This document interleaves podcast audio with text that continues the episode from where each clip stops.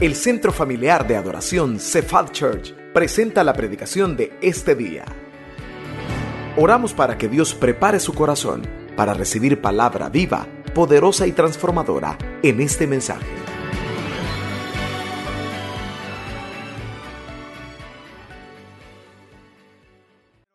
Es mejor que usted tenga su Biblia y pueda buscar el pasaje, subrayarlo, estar listo para tomar nota de lo que el Señor le llame, le hable. Siempre recordándole, próximo domingo, fase 3, se incorporan ya los mayores de 65. Estamos siempre guardando el distanciamiento entre sillas, por lo que le agradecemos tratar de no poner, digamos, carteras o cosas en las sillas para que el espacio se maximice, porque vamos a tener más gente el próximo domingo, eso es seguro. Gracias, hermano, también por seguir guardando las medidas. Bueno, dice así, segunda los Corintios 13:5. ¿Ya lo tiene? Lea conmigo, dice, examinaos a vosotros mismos si estáis en la fe. Probaos. ¿Cuáles son los dos verbos que usa Pablo? Primero, examinaos y después, probaos a vosotros mismos. Y mire la pregunta, ¿o acaso no conocéis a vosotros mismos que Jesucristo está en vosotros, a menos que estéis, ¿qué? Reprobados. ¿Cómo estar seguros que usted y yo vamos por el camino angosto? Tenemos que examinarnos a nosotros mismos. Puede tomar asiento, hermano. Muchas gracias por haber venido a su iglesia este día. La semana pasada comenzábamos esta enseñanza que es el final ya del Sermón del Monte. Después de esto solo queda un mensaje más que habla de los falsos maestros y lo vamos a ver dentro de un par de domingos. Pero en este mensaje final, el Señor nos decía el domingo pasado cómo es importante que el cristiano entre por la puerta estrecha y no por la puerta ancha. La puerta estrecha es la fe solamente en Jesucristo para salvación. Y ya cuando pasan la puerta estrecha hay un camino angosto y con eso tiene mucho que ver el mensaje de hoy. ¿Cuál es ese camino angosto? ¿Cómo sé que voy por el camino angosto? Pero veíamos el domingo pasado que muchas personas viven un cristianismo light, un cristianismo sin cruz, un evangelio sin sufrimiento, sin muerte. Es un evangelio de ven a Jesús para que te prospere, para que te provea, para que te haga un milagro, pero no hay necesidad de dejar nada. Cuando el Señor lo que dijo es, el que quiere venir en pos de mí, niéguese a sí mismo, dígale que no a un montón de cosas que su carne quiere, tome su cruz, es decir, esté dispuesto a morir a usted mismo y sígame, morir a tus planes, morir a tus anhelos, a tus sueños, a tu ego, a tu yo. Y ese es el camino angosto, pero el camino ancho no te exige que dejes nada. Caben las amistades del mundo, la música del mundo, las palabras del mundo, la vestimenta del mundo, las costumbres. El, el corazón no necesita ser regenerado, solo se vive una religión de apariencia, como, como en aquel tiempo de Jesús la vivían los fariseos. Aparentemente una vida de religión. Habían entrado por una puerta, pero no era Cristo. Entonces su corazón no había sido transformado, habían guardaban cientos de mandamientos literalmente externamente, ¿verdad? En apariencia, pero en su corazón no guardaban los diez mandamientos, la ley moral de Jesús. Y Jesús por eso confronta duro en el Sermón del Monte, ¿se acuerda? La primera parte les decía, oísteis que fue dicho tal cosa, pero yo digo tal otra. Gente que dice, yo no he pecado, yo no he matado a nadie, yo no he robado, pero Jesús nos muestra que desde el momento que somos iracundos, desde el momento que no decimos la verdad completa, la decimos a medias, tergiversamos las cosas, ya somos culpables de pecado. Así que hermano, decíamos la semana pasada, qué importante es revisar que de verdad vamos por el camino angosto y no por el ancho. Para no llevarnos sorpresas al final, ¿se acuerdan aquella pareja que les contaba? Que iban al pueblo de donde él era originario y él en su orgullo decía que conocía el Salvador como la palma de su mano y más al pueblo donde iban, más como la palma de su mano. Y ella le insistía por prudencia, ¿verdad? Mire amor, tenemos más de 30 años de no ir al pueblo. Las calles han cambiado, los accesos, el sentido. ¿Por qué no me deja poner el Waze? No, apague ese volado, yo no necesito eso hasta que se fue a encontrar en otro pueblo, vecino, cercano, pero no era para donde iban. Y entonces tuvo que tragarse su orgullo y decirle, amor, yo sé cómo llegar, pero es que han cambiado las calles. Así que por favor póngame el Waze y vamos a ver hoy sí cómo se llega. Qué importante dice este pasaje que leímos hoy es examinarnos a nosotros mismos. Los corintios no se examinaban a sí mismos. ¿Sabe cuál era el problema de la iglesia en Corinto? Muchas de las cartas de Pablo son escritas para corregir algún error en la iglesia, ya sea un error doctrinal o un error práctico. El error principal en los Corintios era un error en la práctica de su cristianismo. Estaban llenos de dones espirituales, los practicaban, pero en su corazón ellos siempre estaban de pleito. Era una iglesia inmadura, era una iglesia pleitista, una iglesia dividida, una iglesia orgullosa, una iglesia donde peleaban quién tenía los mejores dones. Y, Pablo los está, los está, hermano, exhortando un poquito fuerte. Esa palabra, examínense ustedes mismos a ver si es cierto que tienen a Cristo o será que están reprobados. ¿Sabe lo que les está diciendo? Miren cristianos, asegúrense que de verdad son creyentes y no solo son de los que llegan a la iglesia, pero en el último día vamos a estar, Señor, Señor, y el Señor nos va a decir, yo no te conozco, no sé quién sos, apartate, y, le dice, hacedores de maldad. Es decir, hay que revisar nuestro camino, examinaos a vosotros mismos. Esto es algo que solo se puede hacer con la ayuda del Espíritu Santo. Yo le quiero animar que cuando tengamos tiempos de adoración como el que acabamos de tener, precioso. ¿Cuántos se deleitaron el momento de las alabanzas? Es porque la presencia del Espíritu llega a tu corazón. Y si sientes a veces deseos de llorar o, te, o, no te salen palabras, pero tu espíritu se deleita, eso es la llenura del espíritu, la conexión espiritual con Él. Yo te animo a que le digas al Señor las palabras del salmista. Vamos en pantalla rápidamente. Salmo 139, 23. Mire cómo decía el salmista. Lea conmigo. Examíname, oh Dios, y conoce mi corazón pruébame y conoce mis pensamientos. Y mire esto, ve si hay en mí, ¿qué dice? Mira si estoy en el camino ancho, Señor. Mira si hay en mí camino de perversidad. Y mejor, sácame de ahí y guíame en cuál otro camino. En el camino eterno. Este es salmo. Es una guía para que le digamos al Señor, Señor Jesús, yo te amo, yo te quiero seguir a ti. Y en ese camino de santidad hay una promesa en Isaías, si no me equivoco, que ese camino de santidad, ese camino eh, angosto, esa puerta estrecha, dice que vamos a tener la ayuda de Dios. Él no nos va a dejar. El Espíritu Santo oye esta oración del salmista y dice, por torpe que sea, no se extraviará. ¿Cuántos le dan gracias al Señor por su promesa que no nos vamos a extraviar? Porque reconocemos que si dependiera de nosotros fuéramos por el camino ancho. Pero la instrucción del Señor es examinaos. A ver, diga por favor, examinaos. Él quiere que nos examinemos. Y aquí el salmista dice, Señor, examíname tú, mira mi corazón. Yo me autoengaño a veces y digo que no, yo voy bien. ¿Sabe usted que la mayoría de seres humanos tienen una tendencia a una enfermedad moral, un padecimiento moral que se llama buenitis? A ver, digan buenitis. Otros le llaman buenismo. Es la tendencia a pensar que yo no estoy tan fregado, sino que el otro está más fregado que yo puedo ver la paja en el ojo del hermano. Tengo una mirada telescópica, milimétrica, amplificada para ver defectos ajenos. Pero la viga que está en mi propio ojo, soy inmune o soy más bien, soy ciego a ella. No me doy cuenta que la tengo. Así que hay que decirle al Señor que el Espíritu Santo nos haga una buena introspección, poder examinarnos. Yo no sé si se acuerdan de un canto precioso, solo que es de mis tiempos, pero veo bastantes contemporáneos aquí esta mañana. Así que eh, cuando dice ese canto basado en Lamentaciones 3, ahí me sigue pues, si se lo puede, dice, escudriñemos, como dice, nuestros caminos. Y dice, volvamos a Jehová, levantemos nuestras manos a Dios. Ahora, la segunda vez que repite la estrofa dice, por la bondad de Jehová. ¿Cómo dice? No hemos sido consumidos. ¿Por qué? Porque nunca decayó su bondad.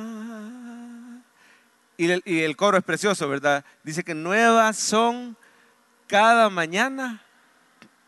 Nuevas son cada mañana. Y al final, y grande, grande es tu fidelidad. ¿No le quiere dar un aplauso al Señor por su palabra?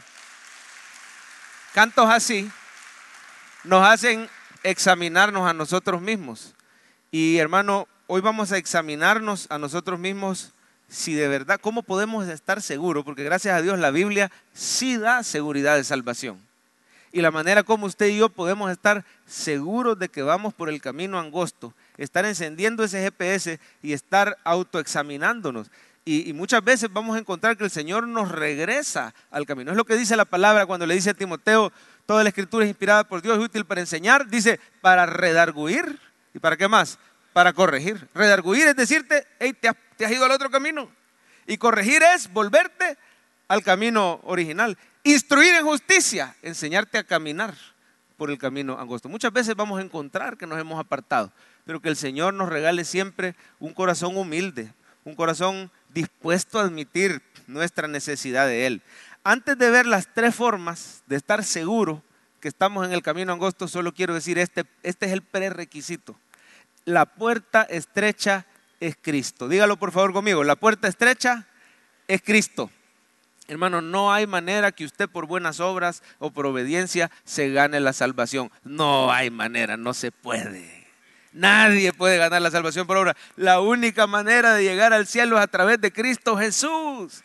Perdón, hermano, si suena un poco cerrado cuando digo que no es cierto, no es bíblico decir, por ejemplo, que todos los seres humanos al final sean budistas, sean hindúes, sean musulmanes, sean eh, de la religión que sea, o incluso ateos. Al final todos somos hijos de Dios y al final todos vamos a ir a parar al mismo lugar. Perdón hermano, pero la Biblia dice que Jesús dijo, yo soy el camino, la verdad y la vida. Nadie viene al Padre si no es por mí. Cristo no es solo para judíos. Cristo, hermano, es el Hijo de Dios hecho hombre para que todas las naciones puedan venir a Dios y sean salvos solo a través de Cristo. Por eso se dice que la puerta es estrecha. Por eso los cristianos nos dicen, vos sos mente estrecha, vos sos mente cerrada. Usted diga gloria a Dios, así es. Esa es la puerta estrecha y por ahí voy yo. ¿Qué es la puerta estrecha? Solo Cristo, solo en Cristo. Ahora, el camino angosto es la obediencia a Cristo. Y ahí es donde tenemos que revisar si no seremos personas que se han engañado. Entraron por la puerta, dicen que están en Cristo con su boca, pero con su camino muestran que en realidad pasaron por la puerta ancha, mano.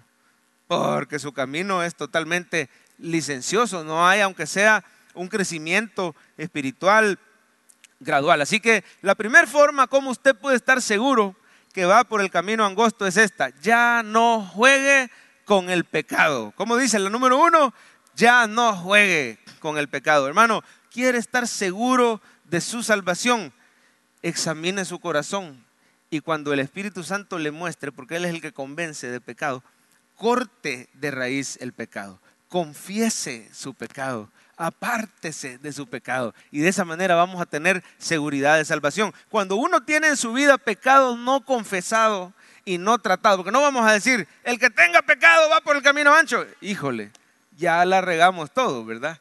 Porque ¿quién aquí puede levantar su mano y decir, yo no pequé esta semana? A ver, levante la mano el que no ha pecado esta semana. Y si la levantamos, como dice el pastor Francisco, yo me quiero tomar un selfie con usted. Porque hermano, en realidad estaríamos entendiendo mal el pecado, creyendo que el pecado solo son las cosas graves. Si pecado tenemos todos, todo el tiempo, todos los días, aunque no querramos. Pero la idea es, hermano, cuando identificamos un pecado, porque en la prédica Dios le pone al predicador y el predicador pone el dedo en la llaga.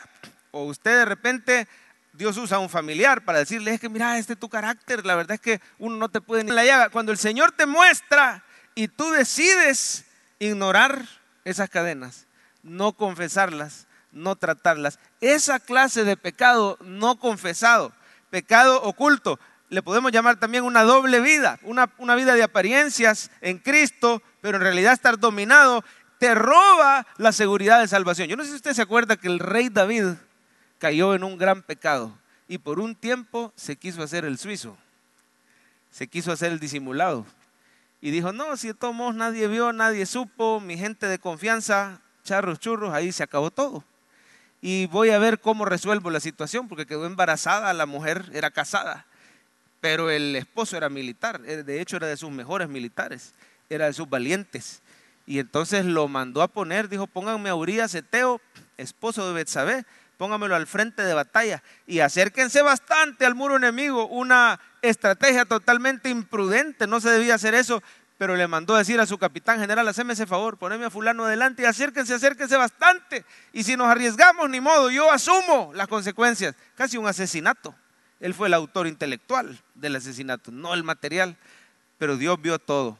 Y hermano, hubo un momento que su pecado oculto lo estaba literalmente matando.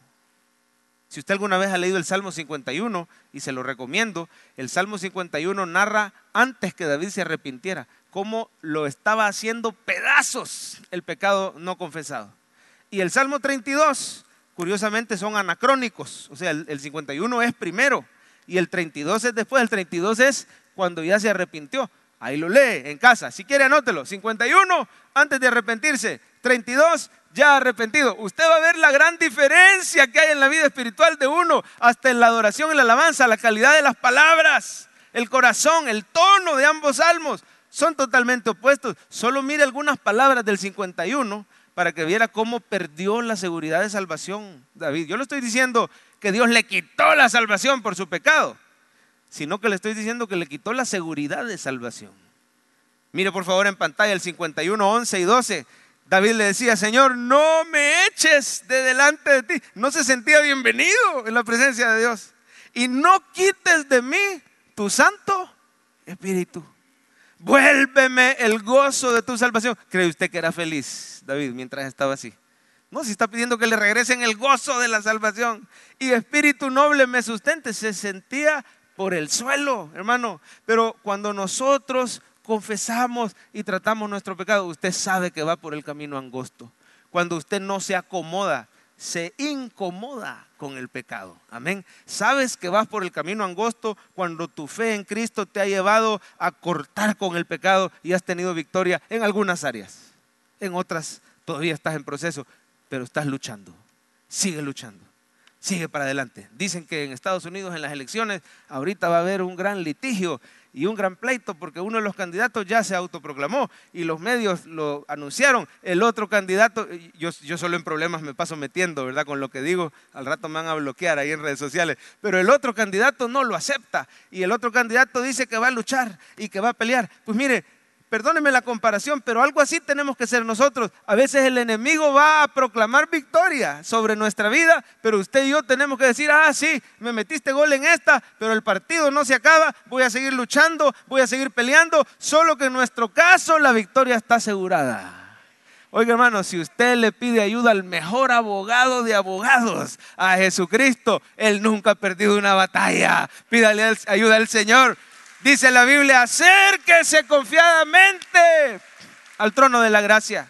Pero sabes que vas por el camino correcto si tu fe en Cristo te ha llevado a dejar amistades, a dejar cosas, a renunciar a sueños. Dice Romanos 8, 16, miren pantalla, aquellos que son guiados por el Espíritu. Muchos piensan que están hablando simplemente de la guía de Dios en su voluntad, algo bien general. No, si usted ve el contexto, venías hablando Pablo de hacer morir la carne por el Espíritu. Entonces cuando dice, póngame de nuevo el versículo, porfa, aquellos que son guiados por el Espíritu, ¿a qué? A mortificar la carne con el poder de Dios. Estos son hijos de Dios. ¿Quiénes son los que van por el camino estrecho? Aquellos que por el poder del, del Espíritu Santo pueden luchar contra su carne. El creyente que sigue en las mismas va por el camino ancho. El que sigue y sigue y sigue en las mismas se engaña a sí mismo.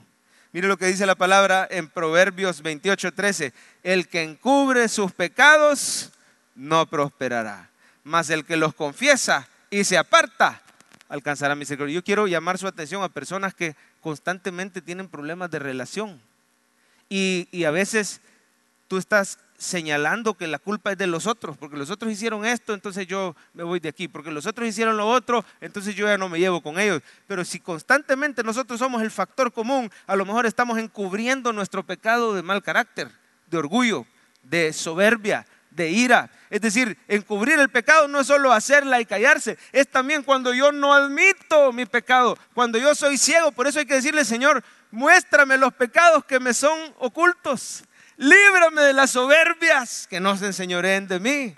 Así decía David en el Salmo 19.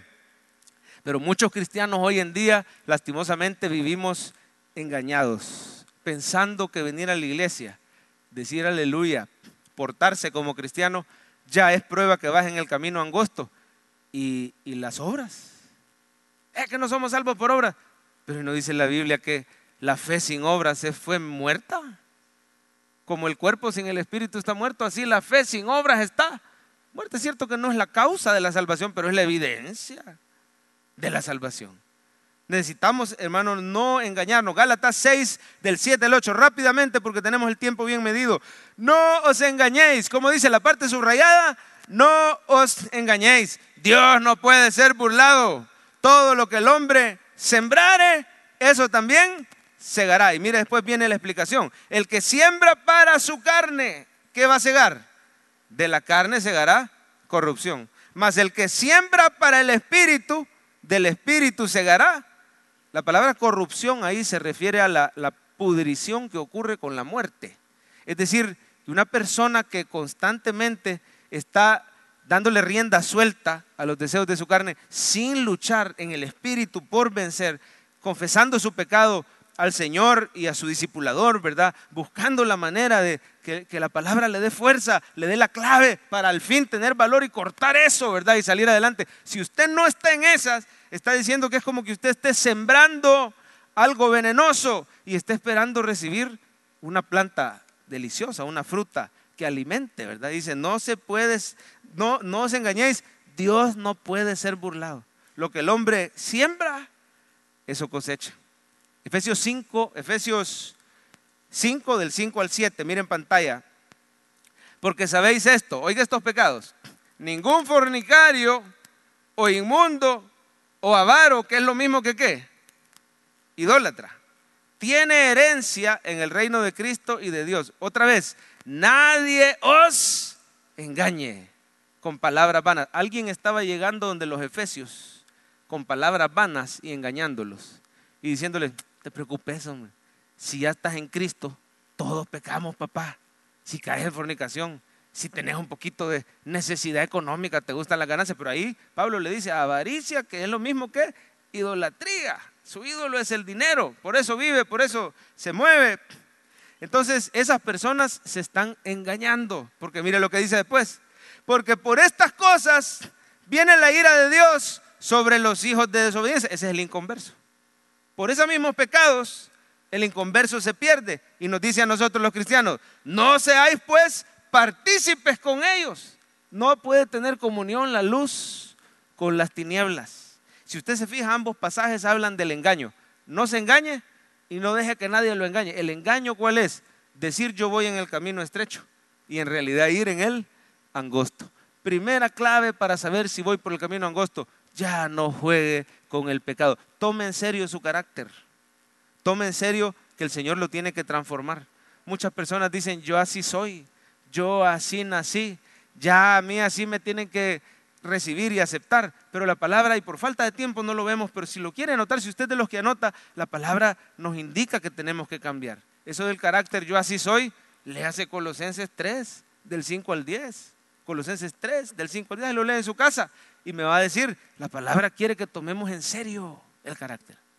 ¿Y qué decir de otros pecados ocultos? Una de las cosas que más me aterrorizaba a mí cuando era niño era una enseñanza de escatología, ¿verdad? Yo aprendí escatología, que es el estudio de los tiempos finales. Por cierto, lo estamos estudiando los miércoles a las 6 de la tarde. Sería buenísimo que usted venga, no se ha perdido de nada. Solo hemos visto qué le pasa al hombre después de la muerte. Estuvo muy interesante, pero este miércoles vamos ya con los tiempos finales. Pues le decía que de niño yo absorbía cosas de la doctrina, ¿verdad? Y, alguien por ahí decía, cuando estemos en el cielo y ya sea la venida de Cristo, va a haber un gran juicio y Él va a proyectar, decía esa persona, no sé qué tan doctrinal era esa enseñanza, ¿verdad?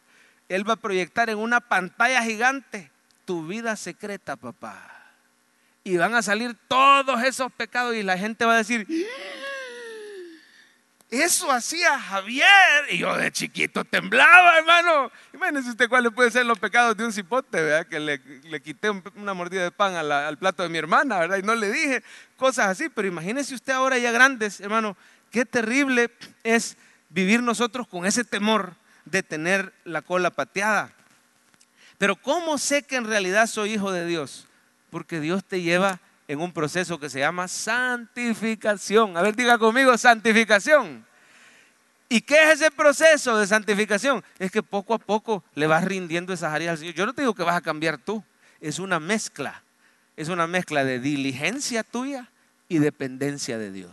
¿Quiere usted vencer el pecado? Hay una combinación, usted solo no puede. En vano trabaja si usted se esfuerza en sus propias fuerzas, necesita depender del poder de Dios. Y eso se hace viniendo a la iglesia, confesando tus pecados, orando, leyendo la palabra, siendo lleno del Espíritu, pero necesita ser diligente también. Es más, sabes, oiga esto, sabes que sos hijo de Dios cuando Dios no te deja pecar a gusto. Si es posible, hasta te saca a la luz tu pecado, con tal que no se pierda tu alma. Mejor te expone. Claro, el amor del Señor cubre multitud de pecados. Si tú se lo confiesas a Él, el amor de Él te cubre, te guarda las espaldas. Amén, te restaura. Pero mientras uno calla el pecado y se niega, el Señor sabe que estás en gran peligro. Muchas veces lo expone. Y después de eso viene la disciplina eclesiástica, que es lo que es una de las marcas que caracteriza una buena iglesia. Yo no le voy a decir, mire que también predica el, el, pastor, o mire si tienen aire acondicionado. No, ¿cómo sé que estoy en una verdadera iglesia? Una de las marcas es que esa iglesia ejerce la disciplina eclesiástica. Hay un pecado, se señala en amor, a solas, pero si la persona sigue en las mismas, se puede imponer una disciplina. Es decir, la persona pierde sus privilegios en la iglesia, momentáneamente se le pide que no tome la Santa Cena. Hay diferentes maneras. Eso tal vez usted no lo sabe al público porque se trata individualmente con la persona, pero hay que ver la reacción de la persona para ver si en realidad vamos por el camino angosto. Mire, en la, en la Biblia hay un versículo, se lo leo, que dice, el hombre que reprendido endurece la cerviz, de repente será quebrantado y no habrá para él medicina. No le digo la cita, pero solo básicamente ese es el texto, ¿verdad? Cuando el Señor nos reprende y nosotros endurecemos la cabeza en vez de inclinarnos en arrepentimiento, el Señor puede traer una dura disciplina. Primera de Juan dice, si decimos que no tenemos pecado, le hacemos a Él mentiroso y la verdad no está en nosotros. Si confesamos nuestros pecados, Él es fiel y justo. Denle gracias. Yo no sé si hay gente aquí que ha pasado por procesos de disciplina en esta o en otra iglesia. Dele gracias a Dios. No fueron los pastores, fue el Señor. Guardando tu vida, sanando tu alma, restaurando tu corazón. Y si, y si todavía estás luchando con el pecado y no te han disciplinado porque no se sabe, póngase a cuentas con Dios. Ese es el mensaje de esta mañana. Póngase a cuentas con Dios. Entre tanto que hay tiempo, escudriñemos nuestros caminos y volvamos a Jehová. Necesitamos simplemente confesarle a Él de todo corazón, decirle, Señor, vos sabes, estoy batallando con esto, que vas por el camino angosto. Ya varias veces me hablaste del púlpito, lo quiero dejar. Es seña que vas por el camino angosto. El trabajo duro lo hace el Señor el Espíritu Santo. Dice que Él pone el querer como el hacer. Porque recuerde, no solo basta con venir a la Biblia, a la, iglesia, traer la Biblia, ¿verdad? Y decir aleluya. No sé si ustedes supieron que hace años se escaparon 10 reos del penal de San Francisco Gotera. 10 reos se escaparon. Abrieron un hoyo de 30 centímetros. Yo no sé cómo cupieron por ahí, ahí hubiera quedado trabado de tapón, ¿verdad? Pero esta gente abrió un hoyo de 30 centímetros y salieron a un terreno que colindaba con el río Grande y con el penal. Era bastante el tramo. Y ahí por el río Grande ellos se escaparon para que no les pudieran seguir las huellas. Sin embargo, las autoridades encontraron algunas huellas. Y fue un escándalo, hermano, porque tenían que usar una sierra para cortar barrotes, tenían que golpear muros, tenían que hacer una gran bulla. ¿Sabe usted cómo hicieron? Se ponían a cantar coritos los pícaros. Así que el, el, guardia iba pasando por ahí y estaban, alabaré, alabaré, alabaré. Cuando iba más duro el ruido, ¿verdad? Levantaban la voz y le preguntan, hermano, a uno de los custodios, bueno, ¿y vos que no te diste cuenta? Que durante una, dos, tres semanas estuvieron va de abrir y abrir el hoyo. No, mire, si yo solo sé que esa, esa celda era la que más cantaba. ¿Y que cantaban? Coritos. Si hasta aleluya decían los hermanos. Imagínense, él creyendo que eran creyentes, pero estaban detrás, ellos va a deserruchar y va a abrir el hoyo. ¿No será, hermano, que usted y yo estamos así el domingo? Alabaré, alabaré. Ay, Señor, yo te alabo. Y no está mal. No está mal que usted levante manos santas en adoración, pero si lo usas para esconder el pecado que tenés atrás y estás para darle a los barrotes, entonces es algo que el Señor no recibe. Él, la adoración que recibe es también con una vida de obediencia. Este pueblo denunciaba el profeta, este pueblo de labios me honra, pero su corazón está lejos de mí. No juegue con el pecado. Número dos, inicie un buen discipulado. Usted quiere estar seguro que va por el camino angosto. Ese es el camino del discipulado. ¿Y qué es el discipulado, hermano? Es caminar con Cristo diariamente es seguir siendo cristiano el lunes, el martes, el miércoles, perseverar en la palabra. Miren pantalla Juan 8 del 31 al 32. Dijo entonces Jesús a ciertos judíos que habían creído en él, pero cuando vemos el contexto, ellos estaban como atraídos al mensaje de Cristo. No habían creído del todo. Mire las palabras que les dijo. Si vosotros permaneciereis en mi palabra, seréis verdaderamente mis discípulos y conoceréis la verdad y la verdad os hará libre. ¿Cómo sé que no eran discípulos? Porque no eran libres, porque eh, no conocían la verdad, porque no eran sus discípulos. Y el Señor les dice, todo lo que necesitan hacer es permanecer en mi palabra. Todos los días de su vida, seguir creyendo que Jesús es el Señor y seguir, si usted cree en Jesús, pues obedece sus mandamientos. Si Él fue el que dijo, si me amáis, ¿qué dijo? Guardad mis mandamiento. Pero si no hay obediencia en nuestra vida, no estamos en un discipulado. El discipulado, hermano, es, tiene dos elementos básicos. Una amistad con otro creyente y un material bíblico de base. Entonces usted tiene un amigo en Cristo, los hombres con un hombre, las mujeres con una mujer. Un amigo en Cristo con quien tú puedes ser sincero respecto a las luchas que tenés, respecto a cosas, hermano, que pueden sonar carnales, pero somos transparentes en esa amistad y decimos, no tengo ganas de orar, no tengo ganas de leer la Biblia, ayúdame a perseverar, ayúdame a motivarme, orar por mí. Y la Biblia tiene un montón de versículos, hermano, que nos dice que quiere que tengamos una amistad. Pero hay uno que yo que, nos comprueba por completo que el discipulado depende de tener una amistad con otro cristiano y un material bíblico de base. Y ese versículo es la gran comisión. Jesús dijo, por tanto, id y haced discípulos a todas las naciones. ¿Y qué tengo que hacer yo para ser un discípulo? Si yo soy cristiano, yo voy a buscar hacer un discípulo. Y dice, bautizándolo en el nombre del Padre, del Hijo y del Espíritu Santo. Lo tengo que llevar al bautismo en agua. Por cierto, por precaución se han suspendido este año los bautismos en agua, pero en enero retomamos. Sé que hay por lo menos dos casos ya anotados para bautismo en agua.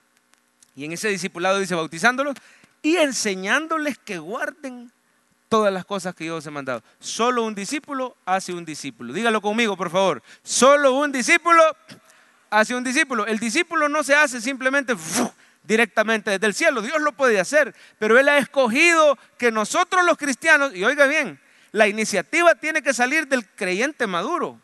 Usted tiene que querer ser un discipulador, pero al principio quizás va a querer ser discipulado. Usted busca un pastor de red usted busca a un líder de esta iglesia. Usted busca a otro hermano cristiano que haya caminado ya quizás más tiempo que usted. Y usted le dice, hagamos un discipulado. Esta iglesia le da el material. Lo puede llevar hoy al final en la librería Promesas, que ya está habilitada. Perdón, tenemos material como, si usted acostumbra a anotar, anótelo, su nueva vida en Cristo. Ese es el básico y el más completo. Tiene doctrina básica y tiene limpieza interior. Su nueva vida en Cristo. Usted se lleva uno y su discípulo o discipulador se lleva otro. Y juntos van haciendo un capítulo a la semana. O si no, puede llevarse manual de crecimiento espiritual. También tenemos uno buenísimo que cuando ya terminaron esos dos, yo recomiendo que sigan ese. Por supuesto, el programa Estudiemos la Biblia, ¿verdad? La hojita que damos lo puede descargar gratis www.cefalchurch.com. Perdóneme si me oye que voy bien rápido, pero tenemos el tiempo tan medido, así que anote, ¿verdad? Cuando venga esta prédica. Pero le decía la cosa es que usted consiga a alguien y consiga el material y empiece en el discipulado. Esa es garantía que vamos por el camino angosto, porque es el camino del discípulo.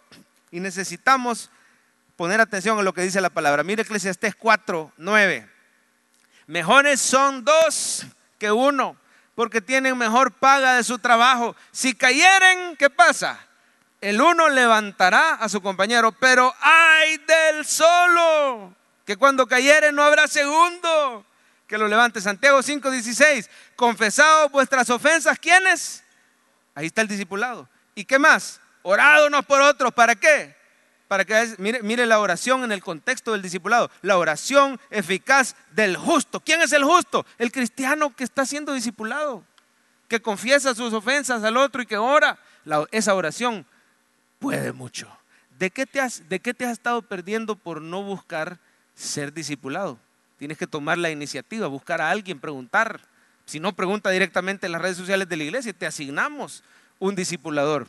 Es que ahorita no se puede, pastor, por la pandemia y no nos podemos reunir, pero bien que me los ando encontrando en los centros comerciales. Ahí me los encuentro y no me digan que no. Y pasan así aceleradamente para que no los vea el pastor. Pero no hay problema porque vienen a la iglesia. El problema son aquellos que están en la cámara, que nos hallamos en los centros comerciales y no vienen a la iglesia todavía.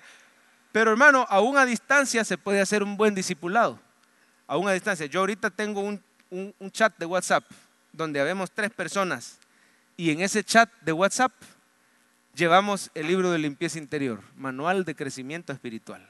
Y cada semana vamos haciendo un paso y ahí mandamos una nota de audio. Son notas largas, ¿verdad? Ya aparece podcast, el, asunto ya no parece nota de audio, donde cada uno dice, miren, qué impresionante el paso tal, a mí esto y esto me habló el Señor, yo les quiero confesar esto y esto y esto. Así que de poderse a distancia, se puede. La cosa es que querramos seguir las instrucciones de nuestro Señor de hacer un buen discipulado. Y vamos con la última.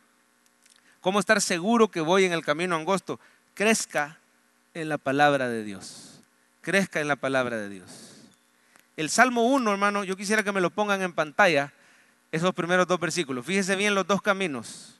Bienaventurado el varón que no anduvo en consejo de malos, ni estuvo en camino de pecadores. ¿Cuál camino es ese? ¿El angosto o el ancho? Ese es el ancho, ¿verdad? Camino de pecadores. Bienaventurado el que no anda ahí. Ni en silla de escarnecedores se ha sentado. Mire, sino que en la ley de Jehová, ¿cómo es el que anda en el camino angosto? En la ley de Jehová está su delicia y en su ley medita de día y de noche. Una característica de los que van en el camino angosto es que perseveran en el estudio de la palabra. Quieren crecer.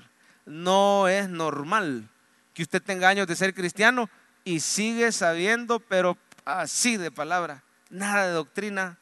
Le, agarran preguntas los inconversos, sus compañeros de trabajo, familiares que dicen que son ateos y usted no está ni siquiera lo más mínimo preparado para presentar defensa o para presentar razón de la esperanza que hay en usted, como ordena el Señor en 1 Pedro 3:15, si no me equivoco, tenemos que estar listos para presentar defensa y dar razón de nuestra esperanza. Hay que venir los miércoles a las 6 próximo año, si Dios permite, al pastor Francisco, creo que, creo que lo van a operar uno de estos días. Y ahí me ayuda, por favor, con sus oraciones. Su piecito está que ya no lo deja caminar. Pero cuando él esté bien, ya recuperado de salud, el próximo año, si Dios permite, él tiene estudio bíblico los martes a las seis.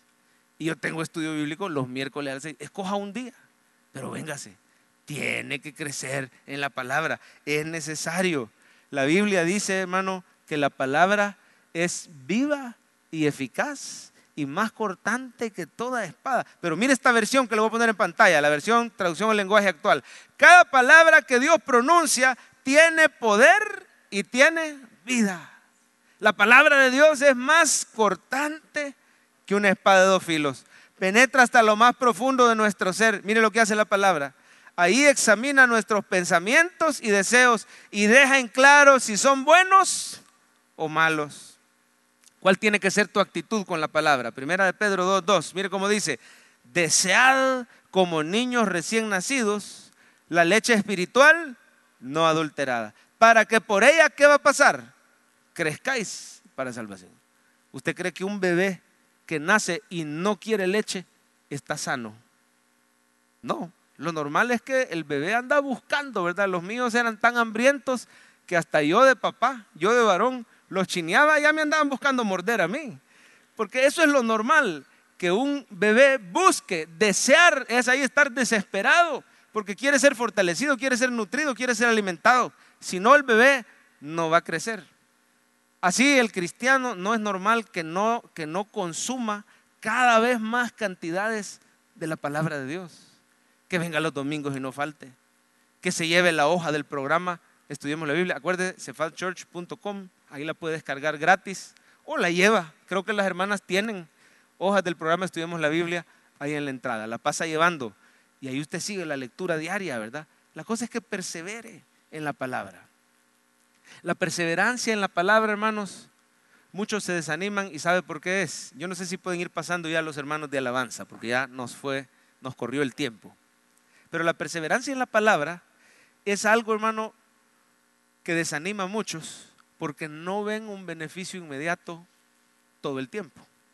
Es decir, muchas veces sí, ¿verdad? Vas a agarrar la Biblia, te va a brincar el pasaje y te va a hablar cabal de lo que tú estabas necesitando recibir. Te vas a quedar impresionado cómo el Espíritu usa la espada del Espíritu, que es la palabra de Dios. Otras veces vas a leer algo y en la tarde te van a estar pidiendo un consejo y lo que leíste en la mañana te va a dar la solución y vas a poder aconsejar, orientar, ¿verdad? Con la palabra. Pero la mayoría de veces me temo que va a ser así. Vas a abrir la Biblia fielmente, vas a leer el pasaje, vas a meditar. Yo no sé si me puede poner mi hermano la imagen de la mano. Mire todas las cosas que se debe hacer con la palabra. Ahí está debemos, a ver, con el dedo gordo, váyala, diciendo conmigo. Lo primero que se hace es oír, lo segundo, leer, lo tercero, estudiar, lo cuarto, memorizar y lo quinto, meditar. ¿Y en el centro cuál está? Aplicar la palabra de Dios. No sé si le quiere tomar foto a eso, ahí déjenme la mano un ratito para que puedan tomar foto los hermanos. Estas son las seis cosas que se hace con la palabra. La mayoría de veces vas a abrir tu Biblia, quiero ver qué pasaje toca hoy. Ok, lo empiezo a leer. ¿Qué está diciendo el autor? Ah, está diciendo que esto y esto y esto y esto. Yo no tengo que tener temor, tengo que depender de la soberanía de Dios. Por ponerte un ejemplo. Ok, ¿qué tiene que ver esto con mi vida? ¿Qué temores tengo yo? En estos y en estos y en estos temores se los voy a rendir al Señor. Se acabó. Entonces no hay una gran explosión, no hay tanta emoción, simplemente fielmente estás leyendo la palabra. ¿Sabe qué pasa? la gente toma la palabra como que fuera cajero automático. Quieren llegar y ¿qué es lo bonito del cajero? Se le puchan los botones y te da dinero. Pero leer la palabra es más como una cuenta de ahorros. No es emocionante la cuenta de ahorros. Agarras dinero, lo metes. La siguiente quincena eres fiel. Agarras otro poquito, lo metes. La siguiente quincena eres fiel, eres constante. Pero al cabo de varios meses, al cabo de varios años, viene una crisis, viene una necesidad viene una oportunidad y ahí le das gracias a Dios haber sido fiel porque vas a tener todo lo que necesitas. Quizás la lectura de la palabra no todos los días sea emocionante, pero sé fiel porque va a llegar el día que vas a necesitar el consejo de Dios no vas a tener que andar buscando quién te profetice, quién te dé palabra. Claro, Dios habla por el predicador, habla por los hermanos, pero vas a tener la palabra de Dios en tu corazón si en, tu, en su ley meditas de día y de noche, ahí mismo, mi hermano, hay una confirmación que vas por el camino del Señor. Póngase de pie y vamos a cantarle juntos mientras vemos la conclusión en pantalla. Póngame la conclusión. La puerta estrecha, léala conmigo. La puerta estrecha, ¿quién es, iglesia? Jesús. Y el camino angosto es obediencia a su palabra. ¿Y cómo estamos seguros que vamos por el camino angosto? Esperamos que este mensaje haya sido de bendición para su vida. La Biblia dice que Dios es santo y el ser humano es pecador, pero en su gran amor, el Padre envió a Jesucristo a morir en la cruz para pagar por nuestros pecados. Luego lo resucitó para darnos vida eterna. Si usted cree en Cristo como Salvador y Señor, hable con Él diciendo, me arrepiento, perdona mis pecados, te ruego que me salves ponga su fe en Él y crea que solo Cristo le puede salvar. Bienvenido a la familia de Dios. Le invitamos a congregarse en Cephal Church los domingos a las 7 a.m., 9 a.m., 11 a.m. y 5 p.m. Visite nuestro sitio web cephadchurch.org o búsquenos en las redes sociales como Cephal Church. Dios le bendiga.